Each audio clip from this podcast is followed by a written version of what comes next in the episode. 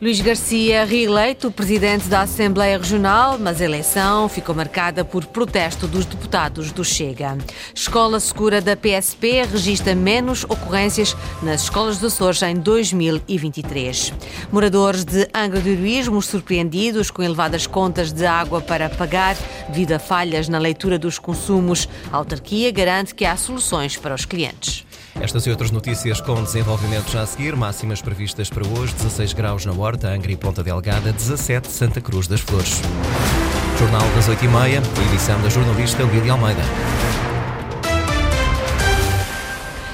O social-democrata Luís Garcia foi reeleito presidente da Assembleia Regional durante a cerimónia de instalação da Assembleia, a primeira reunião após as eleições, mas a cerimónia ficou marcada pelo protesto feito pelos cinco deputados do Chega que ergueram folhas A4 com a palavra vergonha por não terem conseguido uma das vice-presidências do Parlamento. Ricardo Freitas. José Pacheco já tinha manifestado a intenção de eleger um deputado para vice-presidente da Assembleia, mas ontem, após a instalação do Parlamento e a consequente votação da mesa da Assembleia, os deputados do Chega envergaram, em sinal de protesto, folhas A4 com a palavra vergonha. Embora silenciosa, a manifestação suscitou a crítica de Joaquim Machado, do PSD, que na altura presidia a mesa provisória. A manifestação que graficamente nós assistimos há instantes não dignifica quem a fez, manchando este Parlamento e, consequentemente, o ato solene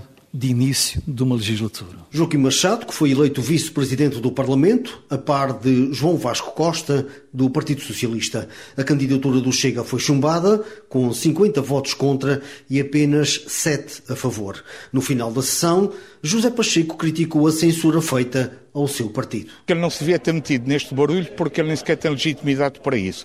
A liberdade de um partido que representa 10% dos eleitores dos Açores não merece qualquer censura. E o que aconteceu aqui foi um ato de censura, tentar censurar a nossa liberdade de expressão. Isto não é aceitável. À parte desta polémica, o social-democrata Luís Garcia foi reeleito para um segundo mandato como presidente da Assembleia, com 39 votos a favor, 2 contra e 16 abstenções.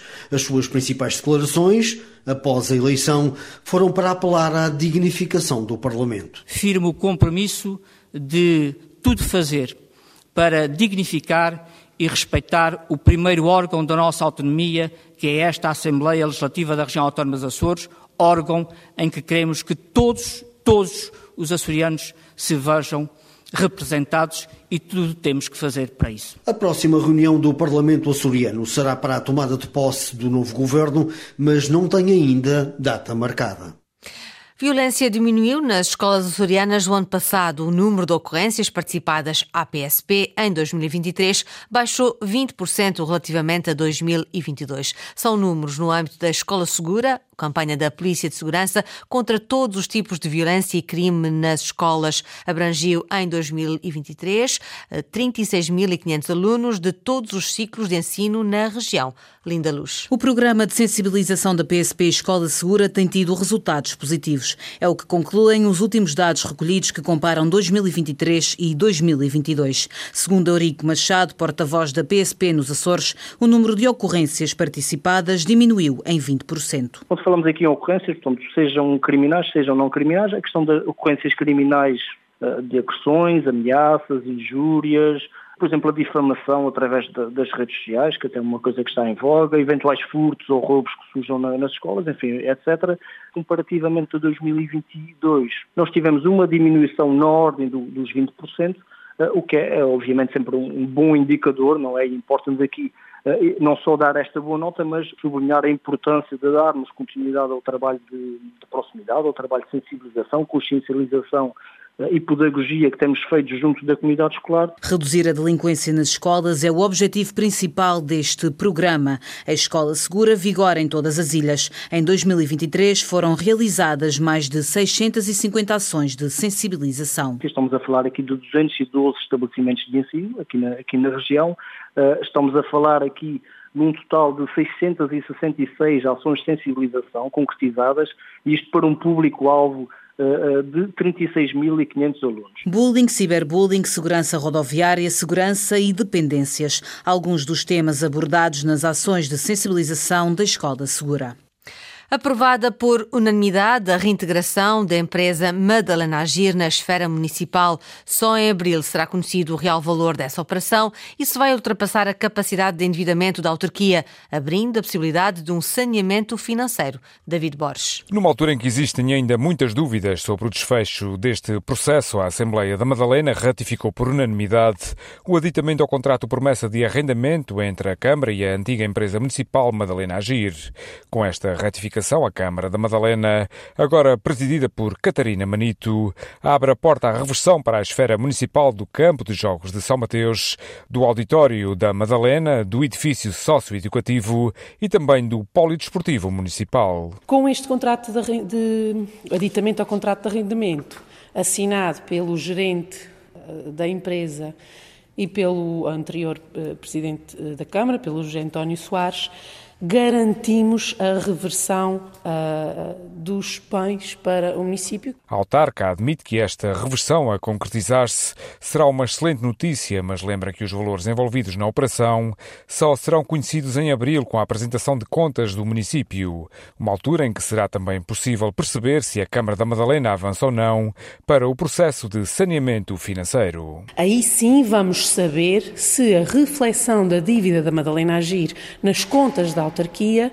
vai ultrapassar a capacidade de endividamento da autarquia ou não.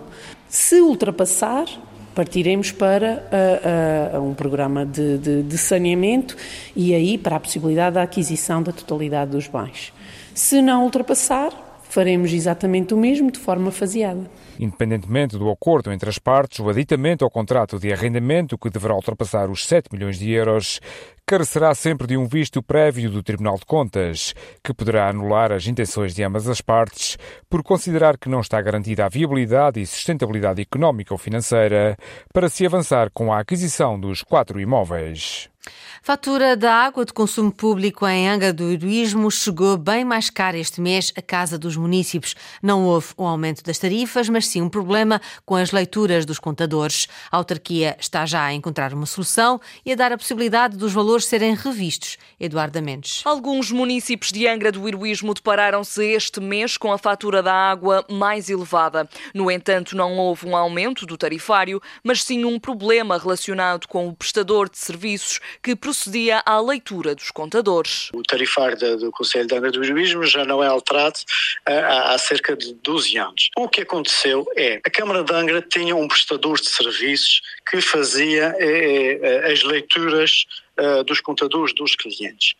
Infelizmente, essa prestação de serviços não, não correu como, como, como, era expectável. Muitas leituras foram feitas por estimativas que não correspondem ao consumo real. O valor fica uh, sobremaneira elevado. Paulo Lima, vereador da Câmara Municipal de Angra do Heroísmo, para os clientes que viram a fatura subir, existem opções, ou para tentar reduzir o valor, ou para pagar em prestações. As pessoas podem sempre dirigir-se ao atendimento ao público aqui da Câmara de Angra e fazer um requerimento para fazer uma coisa que se chama um desconto à fatura e isso está previsto na nossa norma de controle interno, por isso as pessoas não vão pagar efetivamente esse valor que, que está, nós conseguimos fazer, diluir esse valor no, na, na, aproximação mais real do consumo de água. Também está na nossa norma de controle interno a possibilidade da pessoa pagar esses valores em prestações. A autarquia está a investir em contadores inteligentes para que seja mais fácil a atualização dos dados sem discrepâncias. Já investiu 250 mil euros